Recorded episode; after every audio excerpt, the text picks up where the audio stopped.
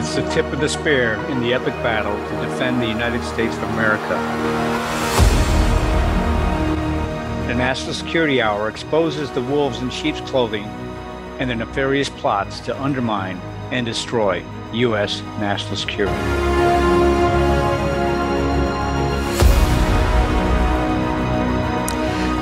welcome everybody. This is Colonel Ret. John, Colonel Ret. John on the National Security Hour for America Out Loud News Network. And um, uh, also, I just have a wonderful guest. Gotten to know uh, her and her husband uh, over the last several years in Virginia. And if you want to know something about Korea, national security matters, kind of in, in that in that top uh, corner of the Pacific, this next guest, Tara O, retired Air Force colonel, she is the one. I mean, she knows this inside and out. She's a national resource on this.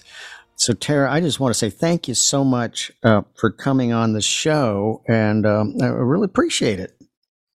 Well, thank you. Thank you for inviting me. All right, thank you. Well, well uh, Tara yeah, is uh, uh, yeah just had an accomplished career in the Air Force uh, uh in the in the uh, intelligence area. And um, so, Tara, tell us a little bit about your journey. It's what I always like to have the guests tell a little bit about themselves, how you where where you came from to how you became uh, uh, Tara O as as uh, where you're at right now. well, um, uh, I joined the Air Force. Um, well, a while back um, as a lieutenant, of course, and uh, it went into uh, intelligence field. And uh, my first assignment was uh, headquarters U.S. European Command in Germany. Um, so that was really uh, interesting work. Um, I was working on NATO issues, among others, and we had a lot of operations back then. Um, but then I also worked in some other places, like the Pentagon, covering Asia Pacific issues. Uh, worked in Korea uh, had three assignments there, working in a um, combined and uh, joint environment. And um, I focused on Asia quite a bit, although my first job was Europe and sort of Middle East focused. Um, I think most of my time was spent on Asian issues. So after I retired, I continued to uh, focus on that area. Uh, before I focused more on North Korea, but now I focus more on South Korea but I look at the, of course, both the both entire Korean, uh, Korean Peninsula as a whole, um, as well as the whole regional area as well. Oh, that is just absolutely awesome! And uh, uh, you know, I did a I did a a year in Korea. I mean, I did a Korea tour, and uh, that was I came back from the Gulf War, and that was the thank you was sending me to Korea. But I uh, it was a great time, great time. Um, so one thing, and I and I think this is really relevant. I mean, you you and you and uh, your husband and I we've talked uh, a lot about Virginia politics and conduct of elections. I think an important event. We could we're going to talk a lot about Korea and a lot of matters, but in January of twenty, the Taiwanese had an election, and they very effectively shut down Chinese influence operations. So, what happened in Korea a few months later? Could you kind of go over what happened in Korea a few months later, later for their elections? Yes. So Taiwan had it right. Uh, it went through a process, election process that was very transparent. You know, what they did was they, uh, uh, they had one day voting. There was no early voting. Uh, they counted the, all the ballots at the end and they did it manually by hand and everyone could see this. They didn't use any machine. In Korea, they used machine, uh, which can be hacked because it was connected to Wi-Fi. Although the National Election Commission they deny that that's what happened, but uh, there were a lot of um, uh, concerned citizens, Korean citizens, who were watching it very, very watching this very, very carefully, and they discovered that yes, it was connected to Wi-Fi, which means they could change the outcome with some sort of program. Um, they also had early voting, and this is also problematic because they had it. Uh, there were like maybe five, four or five days in between the election day and the early voting. So these ballots are just sitting somewhere. There's no CC camera. Some of them were uh, kept at the gym. Some of them were, uh, the tapes were removed, you know, the security tapes, they were removed uh, and then put back on. So uh, there are all kinds of, um, I mean, we can say anomalies, but really a lot of signs of fraudulent election. And the election outcome was also stunning because the National Assembly has 300 seats and um, the three fifths, so that's 180 seats, went to then ruling party under uh, then President Moon Jae-in. This very he- heavily leftist, pro North Korea, pro CCP, uh, anti-U.S., anti-Japan, anti-South Korea freedom-based system. So uh, that was really shocking. But they also knew that they were going to get 180. In fact, they said it in advance that they think they're going to get 180, and they did. And when they won, usually if you won that kind of landslide um, outcome, you rejoice. Everyone celebrates. Well, they were somber. They didn't. yeah, they were. They looked like they were at a funeral. Mm. So so they because they it was so it turned out so successfully that they didn't know they didn't want to gloat because then it looks even more like they cheated. Mm-hmm, so mm-hmm, mm-hmm. so that's what happened. And and the national election there were of course there were about 200 um, lawsuits filed fraudulent election lawsuits. And the korean law says that the supreme court it goes to supreme court directly has to look at it within the within six months. Mhm. but they didn't. They the Korean Supreme Court violated its own uh, law, uh, and they looked at maybe several cases over a year later. And even then, um, they there were all these ballots that looked fake because they looked like freshly printed instead of handled. You know, like money. You know, fresh Mhm. printed money. Mhm. Um, uh, there were all kinds of other issues, but uh, the Supreme Court said, "Oh yeah, they're all valid." I mean, really, by Well, all Was accounts, was they should not be, but they were. was the um, and I remember that time, and I remember I was just getting to know you at that time. Very distressing. We just came out of the Taiwan election, which Mhm. which they very they had two things: a national security law. It was called the Anti-Infiltration Act, where anybody taking foreign money could be arrested, and they did a lot. And they also, like you said, and you described, a very transparent. Um, uh, voting Process. process. Um, Mm. so it, we were we were all excited in January of 20 said "All right, great now we have another great close ally about to go through an election Mm. and it and it just my theory has always been uh, China was definitely trying to throw the Taiwan election and they were mad and that they really doubled down to throw the election what do you think about Chinese influence operations and Chinese participation in, in- Oh. in the Korean election Yes, um, China, uh, China's ex- Chinese influence operations in Korea is extensive. It's so extensive that it's so uh, little talked about. So it's hardly ever talked about because it is so influential. Um, people just don't even notice it. But if you look past um, underneath the surface, then you know that it's really, really uh, the penetration is very heavy.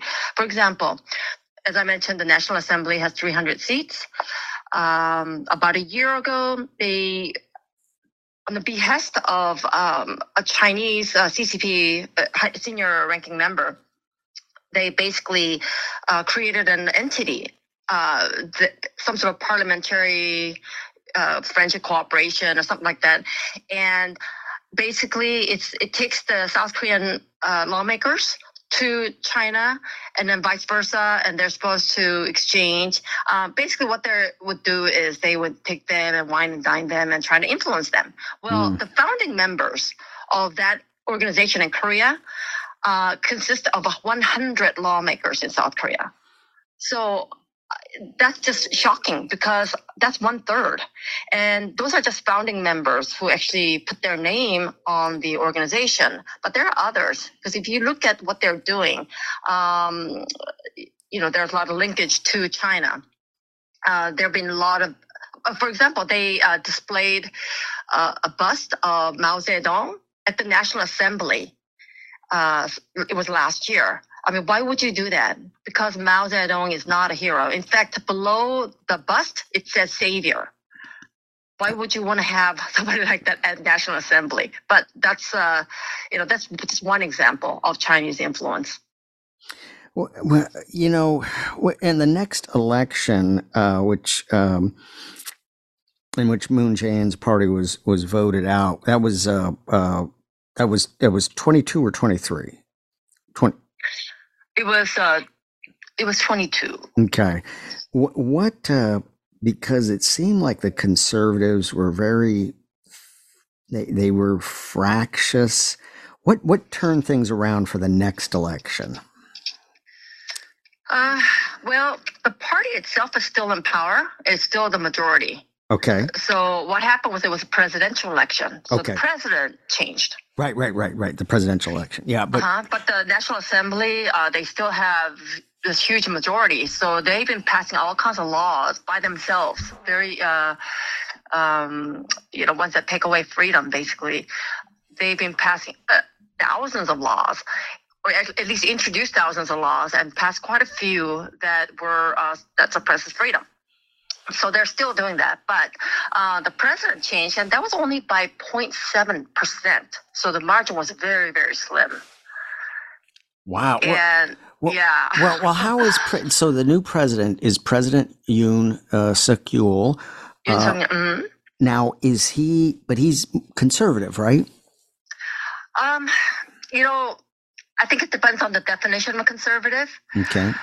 Um, so the good part, the ones that are, you know, you say, okay, a conservative president would do this, and that is strengthening the alliance with the United States Mhm. and restarting the military exercises so that the military can be prepared for any sort of contingencies.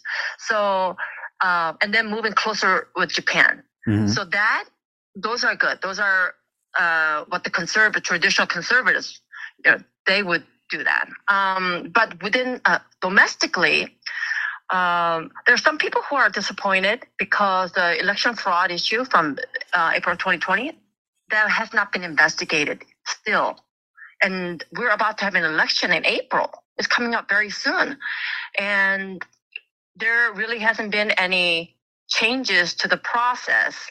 Um, the National Election Commission finally introduced some measures, but it really doesn't um, change anything because, for, for example, they said, uh, so the people don't want to use the machine to count the votes, but they want to maintain it for some reason. But they said, well, we'll use the machine to sort them and then we'll hand count. Um, so you're still using the machine and the machine can do all kinds of things. So, so people are not confident that uh, this is going to be another, you know, clean. It's not going to be a clean election, and so people are very concerned about that, um, and that's not investigated. So that's one of the things that people are disappointed about. So is how did the so the, the, the legislative body in South Korea does does President Yoon sign their output, or they can actually pass laws without his signature in the in in the process? Well, I think, you know, I know that recently he vetoed uh, a bill Okay. that was passed by just that one party because it could, um, and he vetoed it. So I think he does have veto power, Okay. um, but a lot of them were not vetoed. Uh, prior to him, you know, when Moon Jae-in was in, because Moon Jae-in and his party they shared the same goal, so that was not an issue. But I, I, I do recall that President Yoon did veto one of the bills. Okay. Okay. Uh, you may. But oh, go, oh, go yeah. No, go ahead. Go But ahead. yeah, so another issue is uh, again during the last administration they passed a bill, uh, passed a law uh, that basically said if you say anything about what happened in Gwangju in 1980, uh, what the leftists call democratization movement, and then what the right says it I mean, prior to that, it was called the riot rebellion. So there are differences in, in how they view this issue. But they passed a law that said that if you say anything other than that it was a democratization movement, if you say that North Korean uh, special operations forces were involved, then you go to jail. And indeed, they have put uh, Colonel um, in jail, and he is still in. He's over 80 years old. And because he wrote in his book that um, North Korean forces were involved in Gwangju in 1980, they put him in jail. Yeah. So yeah. yeah, that hasn't been resolved. He's still in jail right now. So they got their Dr. Yeah, Colonel Man Won. they got their own kind of super uh, judicial J6 process and jailing this this colonel. That, that's absolutely disgraceful. Oh wow, Exactly. wow. So those things are not changed. Okay. Well, we, we're kind of coming up to the end of the first segment. Uh, this this is really important stuff, especially after the Taiwan election. And as, as we we were talking, I was I was over with this most recent Taiwan election. They very effectively used the Anti-Infiltration Act. Uh, uh, we they they arrested 200 which really helped limit the Chinese influence operations. Um, the DPP won, split legislature, but now we got the Korean elections coming up, and uh, Mhm. and uh, one one thing uh, we just have a few seconds here, but I you mentioned it, and I thought it was so important because I was so amazed that President Yoon and the South Korea and South Korea and Japan have been working so closely together. That's it's wonderful, but it- Yes. but has not always been the case. So.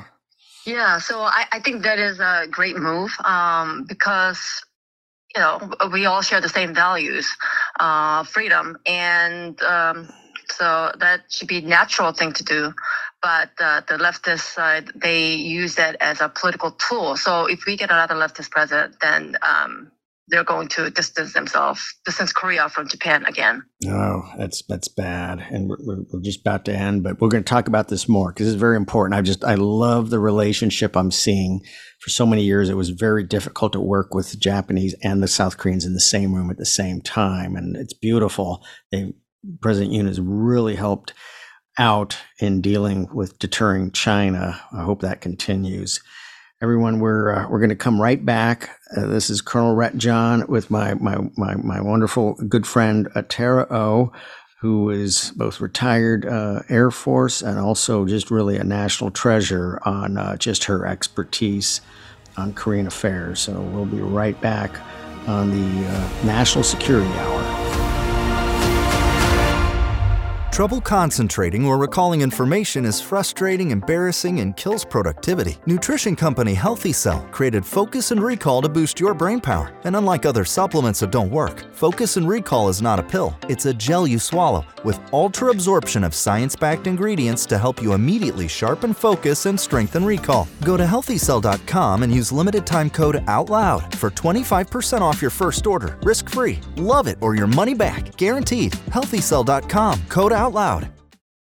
The buildup of spike proteins is dangerous to your health. Global Healing's Foreign Protein Cleanse detoxes your body, removing the spike proteins, allowing your body to repair from within. Formulated by Dr. Edward Group and by Dr. Bryan Ardis, Foreign Protein Cleanse targets and detoxes spike proteins in the body. Go to americaoutloud.shop and get 15% off using the code OUTLOUD. Global Healing, giving you the power to take control of your health naturally. Cardiovascular disease is the leading cause of death and disability. Lifestyle changes are critical, but you can also support your heart with concentrated nutrients. Healthy Cell created Heart and Vascular Health to support cholesterol and blood pressure with CoQ10, vitamin K2, resveratrol, and soluble fiber. And Healthy Cell's not a pill, it's a patent pending gel you swallow. Get heart healthy. Go to healthycell.com and use code OUTLOUD for 25% off your first order. Healthycell.com, code OUTLOUD for 25% off.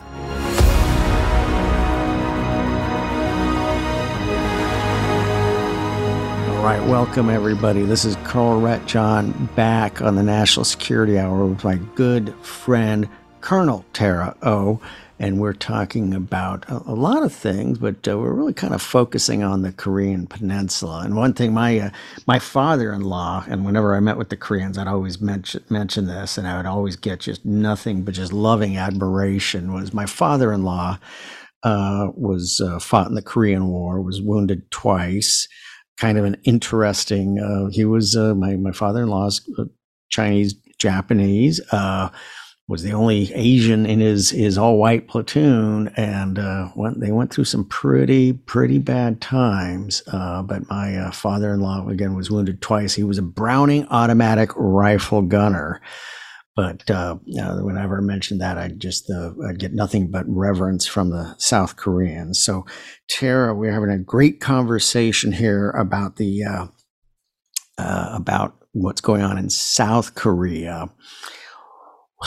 Let's talk a little bit about North Korea and um, uh, Kim. Uh, I apologize. I get the Kim Jong Un, current current mm-hmm. current leader, and I'm old enough that I remember I used to have to study and worry about his grandfather, and then his father, and now now uh, Rocket Man. Um, mm. So, what is the connection between North Korea and China?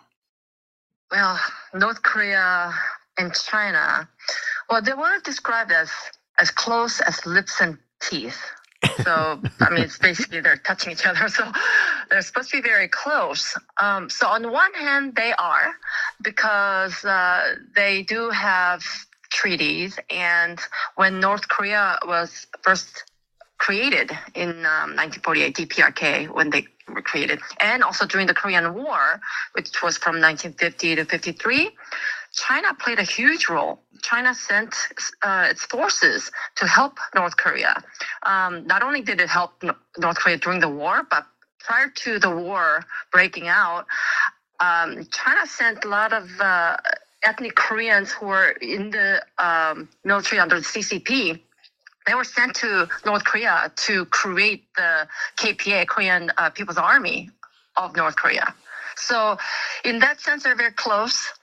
Um, and even now, they they uh, there's trade um, because they share this long border with each other. So that you know that does go on. And in, in the international arena, China, of course, takes North Korean side, but it's on the other hand, it's not as close as people think because North Korea, although it's weak, um, you know, its GDP is far smaller than Chinese uh, GDP.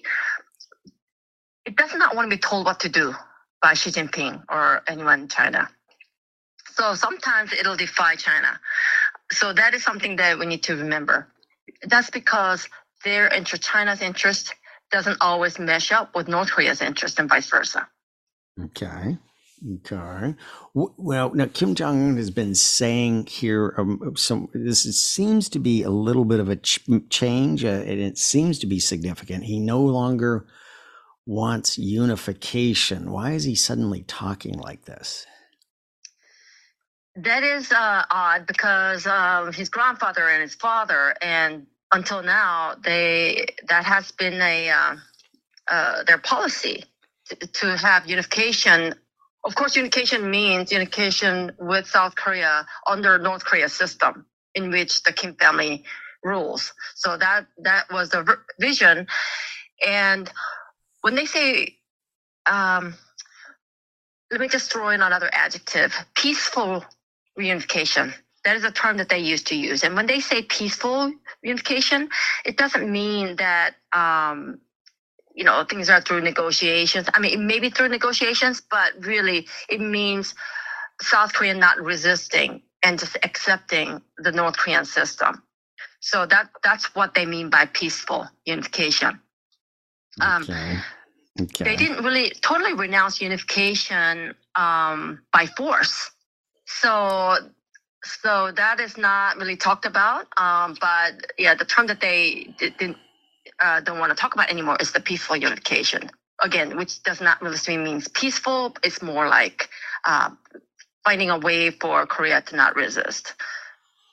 Yikes. Okay, this does not sound good. Uh, And I've been. I'm, I'm, sure you've been up to the border. I've been up to the, the border, and it was uh, it was always a little dicey. Uh, in fact, when I before I left, uh, I had my wife and son over there with me on an unaccompanied tour, foot stomp, foot stomp for those who know what I'm talking about. So they were they weren't officially over there, but mm-hmm. uh, a few days before we were to leave at the end of our tour, um, North uh, South Korean police intercepted and and uh, eliminated a small cell of North Koreans that had slipped across the border, and they were well armed, and they were they were out to.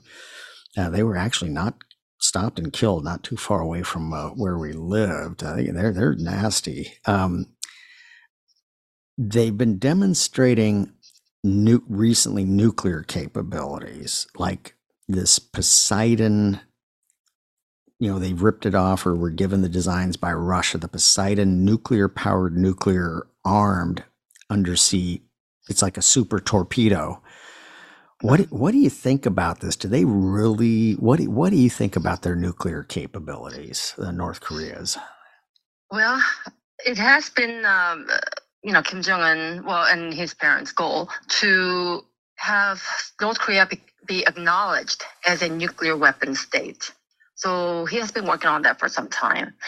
Uh, we know that Kim Jong Un went to Russia, Far East, where you know where they have a, satellite, um, you know, station or site, and met with Putin there, and they did talk about exchanging uh, rocket and uh, satellite technology, and of course what you know rockets carry a satellite into space but of course that can also carry nuclear warhead and become nuclear weapon nuclear missile. So so it looks like they are exchanging um, that uh, north korea selling uh, russia weapons that they need to fight Ukraine.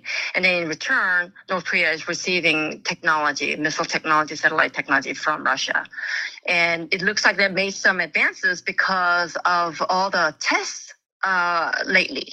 I mean, they tested something, uh, a missile last, I believe it's Sunday. Yeah, Sunday, as well as last Wednesday, uh, and then last November as well. And they were demonstrating new technology. So, it's possible that um, it's coming from Russia. The technology is coming from Russia. Wow, I uh, I mean this Poseidon for those who are not aware of it, it's like a supersized torpedo. It's a uh, it's it's unmanned. It's nuclear propelled, meaning it could go around forever, um, just travel around under the ocean forever or for a very long time, and with a nuclear warhead. I find that extremely uh, disturbing that they would have such a device. Um, what about other nuclear capabilities? Do, do we think, and we're just talking about unclassified terms here, but you know we've been worried about them since the 90s. Do they? Do, do we pretty much presume they have ground? I mean, missiles with uh, nuclear capability at this point in time? Is that pretty much uh, that's accepted? Think this accepted, and certainly the United States is not accepting it, okay. um, because once once U.S. as a state accepts it, then North Korea becomes a nuclear state, and that changes whole the the game, um, and uh, so it's. Um, and, and plus, we don't have any proof yet. North Korea has uh, made um, you know assertions that uh, very various things, and I mean that's what they're working towards. But um, we don't have definite definitive proof that they have it. Um, and then, of course, like I said, the other components, the political component. Once you accept that, then it becomes a nuclear state, and then there are other consequences involved with that. Oh, okay. No, I totally, totally. I mean, I mean, uh, Kim Jong Un wants so badly to be acknowledged. So even yes. if he even if he does have so our own our own policy and strategy is not to acknowledge it. Um, yeah, what what uh what do you think? I remember at the time when I was in Korea, we were really worried about their massive uh, um, artillery formations. I mean, with all of what we hear about malnourishment in the country? Does he really have a standing capability to invade? Is is that still? I mean, I know. What, what, how is? Do you think he can really invade the South? Um, that's a good question because soldiers need to eat, and if there's not enough food, then you know they're not going to go very far. Um, but having said that, they have um, did some artillery drill recently. Normally, they they don't really do that until um, I mean, there's certain seasons when they do this uh, during the crab season, which is like in November. But they did this recently, and in 2010, when they uh, basically shelled this island, Yeonpyeongdo, an island on the West Sea, they actually right before that they conducted artillery drills. So then doing this artillery drill again, this massive artillery drill recently, um, you know, it makes one wonder. We should we should be on a heightened alert to see if they are going to do similar provocations against one of those islands. Okay. Okay. Wow. Um, and what about? I mean, the, they used to have a lot of border crossings, and in addition to their artillery, they they had a very very large special operations force. Is that still uh-huh. a, a, a, capability they have? And are they still? Do they still send um, uh, essentially uh, agents and armed armed um, s- cells across the border? Is that still going on? Um, I I think uh, it's I think we should assume that that is the case. Um, North Korea does have, uh, I believe, it's the world's largest special ops capability. Okay. So, uh, and they use them extensively. And I know that back in the 60s, especially 67, 68, 69, they have sent them to infiltrate not only through DMZ, but also through different coast areas on the East Coast and the South and, and, the, and the West. So they have done that extensively. Um, as far as in modern times, I mean, we, there used to be a lot more guerrilla warfare back then. Um, now they can still send people in and they can sort of remain in place uh, and when the time is right, whatever that time is, if they, you know, whether they attack or whether they, whatever they want to do, if they want to sabotage, um, they, I mean, I, we believe that there are a lot of um, special operations uh, capable agents, uh, as well as some of the recruits ready to do that, ready to turn off the switch to, you know, telecom stations or, or something like that. So, so that I don't think they have changed that tactics. I don't think they've changed it, and um, you know they have that capability. So. Wow. Okay. Yeah, that was part of my job when I was there to keep track of some of the suspected North Koreans in the South. So yeah, that was. Uh, what mm-hmm. What do you think now? They in the past, what do they do in North Korea to earn? Since they're under so many sanctions and considered such a pariah state in so many ways, they've always, uh-huh. like in the 90s, they were the world's experts at counterfeiting $20 bills, which kind of drove, we, we redid the $20 bill during uh-huh. during the Clinton years, a lot of it because North Korea because the North Koreans were doing that. What other kind of nefarious activity are they involved in to earn earn money? Well, for them, um, I would say cyber attacks and using cryptocurrency to uh, bring cash in. Uh, I think that is um, relatively easy, relatively low uh, resources uh, required for that, and uh, and they are doing that. So um, you know, money laundering and things like that through using crypto. So that definitely, and you can evade sanctions because in many places cryptocurrency is not regulated and it's not um, registered. So so they can do this, especially through China. Uh, as a China is a, a, final point where everything was uh, gets brought in, and then and then gets turned into cash. Okay. Okay. Um, what, what and also their arms manufacturing. I'm getting the impression they have now become a substantial provider of ordnance and a- ordnance ammunition and weapons for Russia. Uh, is that is that really? Uh, are they involved in that? Uh, yes, I mean they are providing um, weapons uh, to to Russia. So, I, and they actually had uh, ability to produce ammunition in the past. So, yeah, certainly, I think this is something they are happy to provide. Uh, now that, especially with Russia, because Russia is not going to um, care about the UN sanctions or, or U.S. sanctions. So, so currently, um, it looks like North Korea is in a relatively good situation for for uh, getting more of what it wants. Mm. Wow. Wow. Well, we're coming up to the end of this segment. That is that's fascinating, and uh, it's important stuff to know uh, in in all these dynamics. And uh, um, for for so many years, uh, they're they're kind of this hermit kingdom, but uh, they've been kind of become a player in many ways an adjunct of uh, China when we talk about the kind of the axis of evil. Uh, mm-hmm. it's really the CCP, but uh, well, their their their their immediate subordinates are Russia, Iran, Venezuela, and uh, definitely North Korea. North Korea. So everyone, we're going to be right back here with our uh, our, our, final segment uh, with uh, Tara O, uh, retired Air Force colonel, uh, just an incredible national treasure and knowledge of uh, the Korean affairs.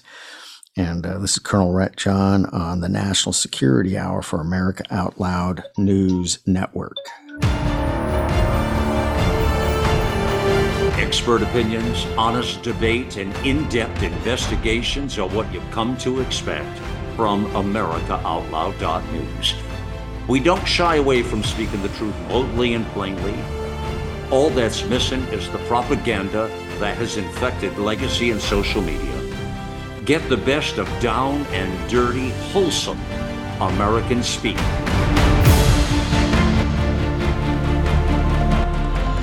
Now is our time, my fellow Americans. America Out Loud Talk Radio liberty, and justice for all.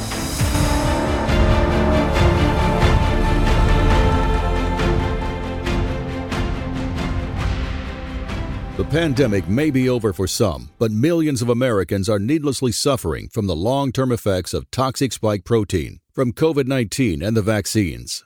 Fortunately, Dr. Peter McCullough and his team at the Wellness Company designed their spike support formula with the miracle enzyme nattokinase, scientifically studied to dissolve spike protein so you can feel your very best. Go to OutLoudCare.com today and use code OUTLOUD for 25% off your first order.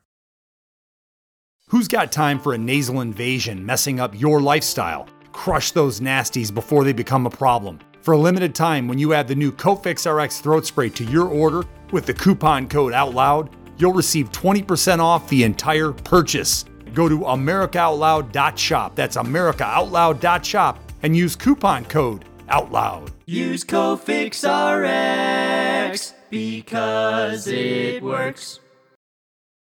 The pandemic may be over for some, but millions of Americans are needlessly suffering from the long term effects of toxic spike protein from COVID 19 and the vaccines. Fortunately, Dr. Peter McCullough and his team at the Wellness Company designed their spike support formula with the miracle enzyme nattokinase, scientifically studied to dissolve spike protein so you can feel your very best. Go to OutLoudCare.com today and use code OUTLOUD for 25% off your first order.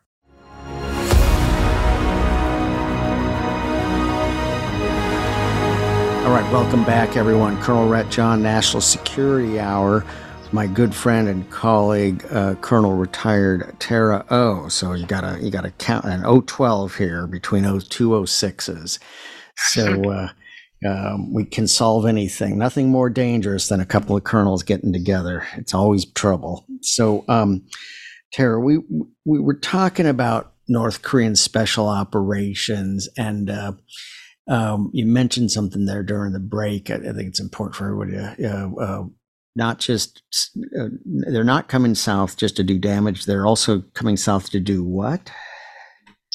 They uh, the North Korea sent agents to recruit South Koreans, and it may be surprising to hear, but there are ample pool of potential recruits because there um, there are quite a few uh, who are pro North Korea.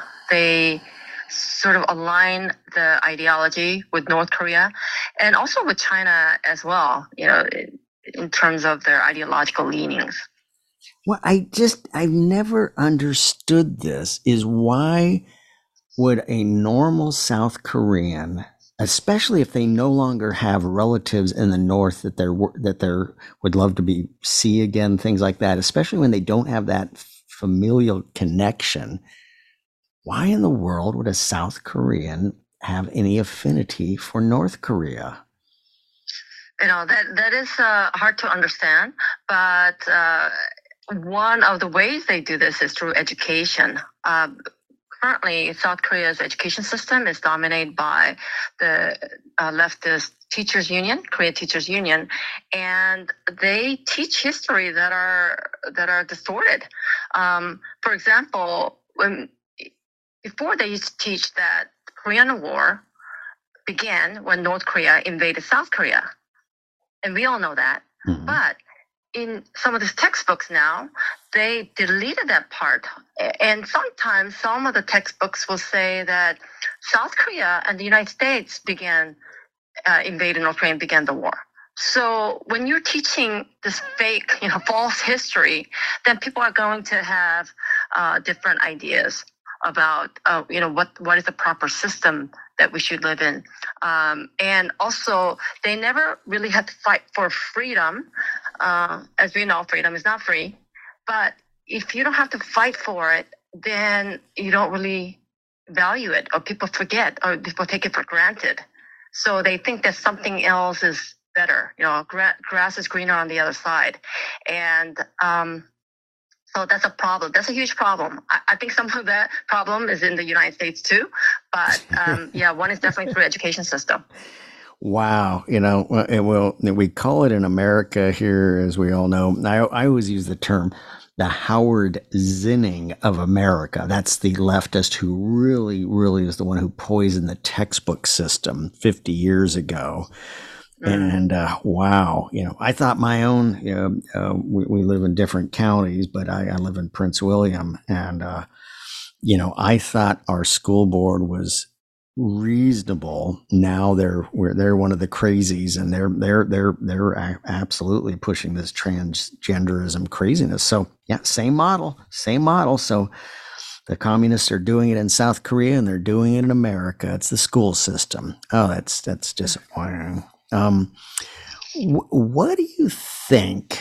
And I, w- I was at an all day forum uh, a couple of days ago, kind of strategizing on. I like that word. It's yeah, strate- strategizing. Uh, uh-huh. It was the Committee on Present Danger, China, and uh, about conflict with uh, with China, uh, uh, unrestricted warfare. And the basic question is Will South Korea become involved if China invades Taiwan? What What do you think on this scenario? Uh, Korea has tried to not get involved in the past if something like that happened, if, if China invades Taiwan, because of, uh, especially because uh, economic relations has been um, expanding in the past. But I think there has been, uh, ever since a THAAD incident, um, do you remember several years ago when um, South Korea and the United States agreed that U.S. would deploy that battery yes. to Korea. Yes. And there was huge opposition, and they made it sound like it was South Koreans who opposed it, but it's actually China. China was the loudest voice opposing them, and they sent people to that town. Um, and pretended that they were locals, but they were not locals. Um, so they and they were out there protesting for the entire duration for years, uh, blocking the roads and things like that. Um, so so we have that situation and i think um you know, I, I forgot what I was talking about. well, well, this, this, this, I did not. I know they were the THAAD battery is ever for everybody. That's a very important element of our missile defense. Uh-huh. I, I, how did the Chinese? Why did the South Korean security services allow the Chinese to, to get in and, and conduct these these influence operations? Oh, that's another good question. When the leftist Moon Jae-in government came in, one of the things he did was to neutralize intelligence agencies. Oh, oh, we were talking So- about this. Yeah, yeah, yeah. Go, go ahead, go ahead. Yeah, so so that included National Intelligence Service, which is like the CIA, hmm um, and it also included Defense Security Command, which is like the military's intelligence arm. So they and then eventually it, they took away their function of counterintelligence functions from both organizations. Uh, wh- well, who? Well, then, question: Who does that now for South Korea? Who does counterintelligence? Well, I think some of the functions were restored uh, with the new president. Okay. However, it takes time to build the capability because Sure. when you get rid of the people who have been working on this, you know, counterintelligence capability for decades, and you they retire or they get moved and shuffled around to different places, it's hard to put that capability back together. So I'm not sure exactly where it's at, um, and I am also not sure whether it's getting the kind of the kind of attention that it should, the priority. Uh, for strength, strengthening that at this point. But that's what needs to happen because, um, you know, the, the last administration certainly made it very, very difficult to to um, look into these kind of issues. Wow. Wow. Yeah, I got to know some of them when I was in Korea, and uh, pretty impressive. But uh, yeah, when you it, it- when you eviscerate a counterintelligence capability, yeah, it is hard to build it back up. Uh, one one thing I've been noticing is the South Korean naval buildup was just just. I mean, they're even talking about aircraft carriers, and that's that's a little contentious. It's a big cost, a big step. I'm sure China is whipping up a frenzy against that. So what's what's uh, I mean, what's going on here is just South Korea uh, uh, is placing a lot of emphasis on this and building quite a magnificent fleet. What's uh, what's the strategy here with that? Um, you're going to edit this, right? So that's just like to build up and deter North Korea. Is that what that's all about? Yes, yes. Um, aircraft carriers are for power projection, and it adds additional capability to deter North Korea. Yeah. Okay. So what what do you think about this? Um, do, I, I don't I don't know. I mean, I don't think it's public knowledge, but what do you think about this? Uh, should we reintroduce nuclear weapons if they aren't already there? Should we should America put nuclear weapons back on the Korean Peninsula? You know, that is very timely question. Uh, among the South Koreans who um, I've spoke to, who are uh, security experts, they actually want to develop nuclear weapons for South Korea.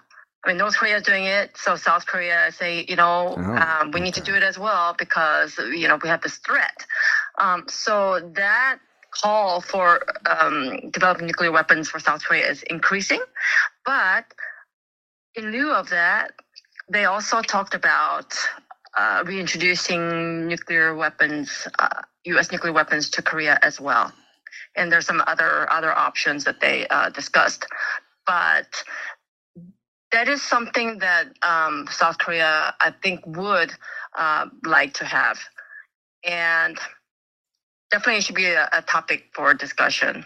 Okay, okay. I, I think we had announced that we're, always, uh, the United States is always kind of coy about the nuclear umbrella, but I, I thought we had retrieved them because now, now there's talk about returning them to England, which we had retrieved them from England. So, um, Here's a related issue: is is uh, Korean labor unions and uh, and especially about the in the shipyards. They, seem they seem to have this this communist infiltration. What is that all about? Is that just traditional, or has this been a priority for China to penetrate, or North Koreans to penetrate the the labor unions?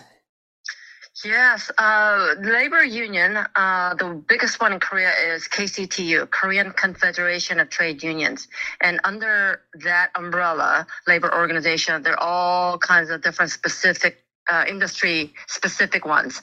So for shipyards, it could be uh, metal workers union, um, and and some other ones, and they have traditionally throughout Korean history have been left leaning. And at the beginning, uh, at its inception, it was indeed created as a front organization by the Korean Communist Party, which is one of the first parties that emerged when uh, Japan was surrendered and Korea uh, gained independence from Japan. So that was back in 1945. But um, and then since then, they have been involved uh, in not only labor-related issues like you know, uh, higher wages or better working hours and things like that. But they have gotten very political. So they basically attend most of the uh, large demonstrations. And if you look at what they're demanding, again, uh, I've seen them say, withdraw, you know, U.S. troops or no THAAD deployment, things like that, which is not related to labor at all. But uh, and most recently, uh, last year or the year before, the NIS finally, after the new administration came in, they were arrested. Um, basically, North Korean uh, spy, a spy that was South Korean, who was recruited by North Korean agents. And that person held a senior position at KCTU at this labor union, and they were taking orders from North Korea and and uh, executing North Korea's instructions. So, uh, so the labor union is very, it, it is infiltrated. It is very large. It has 1.2 million members, paying members. So it is also very uh, wealthy, oh. very well resourced. Well, okay. So I'm just, I'm curious, like, we have the UAW, United Auto Workers in America, and I think uh, you know they. I think they the, the leader just announced an endorsement, I think it was for Biden, but a lot of the line workers clearly don't agree with that or think that way. So what do you is it is it is there possibly a chance that their their labor union is kind of like that that the leader might be a communist, might be a North Korean agent, but the line workers are more populist or conservative or or do you think they're hardcore communist also? I think, of course, leaders, uh, leadership level is going to be, they're more ideologically driven, very heavily ideological. The line workers, I think it's the way they set up the system. If you don't go along, then you don't get rewarded, but you get punished. So when you're in that situation, then you know what what are their choices? What are they going to do? They're gonna they're gonna take the route in which they get rewarded, not get punished or fired. Um, so I think that's one consideration. And the other one is, as I said, with the education system leaning heavily left, they um, maybe they don't lean as far left as the leaders, but enough of them do, and enough of them uh, are activists. So. Uh, again, when you look when you're looking at one million member, that's uh, you know not every not every person is um, uh, heavily left leaning like the leaders, but even if you take a tiny percent, that's still enough. And mm. they are uh, constantly engaged in various demonstrations and riots, and and they use violence, and they use violence against the police, but the police can't do anything, so they just get beat up. Um, and they don't take any countermeasures because if they do, and um, you know, one of the laborers who are demonstrating you know, gets hurt, um, you know, like a you know sprained ankle or whatever, then all the responsibility for that, including financial responsibility, goes to that particular police person rather than the entire police agency. Oh, ouch. Uh, ouch. Okay, that sounds like how they've uh, the blue side in America is we're, we're, I can't remember the, the indemnification of police officers in their line of duty. Oh, that's horrible. That's horrible. Yeah. Well, so Tara, we're kind of uh, coming to the end of this segment here. Um, a couple of well, one is what is other issues that um, that, that you know, Americans need to know about Korea, and then two, how do they how do they get more Tara O? How do they how do they get more about your writings and uh, what's your your social media and things like that? So first, is there what uh, what other important things about uh, what's going on in the Korean Peninsula? I think uh, the most important part about what's happening in Korea that we don't really pay attention as much is like I said earlier, Chinese influence in Korea. It's very extensive and it's in media, it's in you know, various culture, uh, education, um, politics, legislative department, um, the three branches of the government, uh, and and more. Um, but that's not only Chinese influence, but also pro North Korea influence. North Korea's influence is is there too. So it's we don't really notice it day to day. Like if you go and visit, you're not going to notice it right away. But it is underneath and it's prevalent and it, it is a significant problem. So it'll take a long time for them to uh, come back from that. Um, but I'm, I'm concerned and and we'll see. But you know, meanwhile, we have to keep exposing the situation. Okay, and then the, the April elections are coming up, so that's going to be important to see what happens there. Okay. Yes. So what how do they get in contact with you? What's your social media? Uh, where where where does your stuff get posted, Tara? Oh, okay. So one is um, I have a website called East Asia Research Center, and it is https colon slash slash and then uh, East Asia Research dot org and so that's where I post some of my writings. Um, also, I have uh, X, or you know, formerly Twitter, uh, and it's at dr. So Dr. Tara O, D R T A R A, and then O. So those are two places where people can go to look at uh, what's happening in South Korea and Korean Peninsula as a whole. Well, thank you, Tara. And that, that's right. It's not just Colonel O, it is Professor or Dr. O. So, Tara, thank you so much. This is absolutely, you, you are the go to person when I have uh, uh, questions about Korea. You are, you are just the, the, the font of knowledge. So, thank you so much, Tara. Well, thank you, John.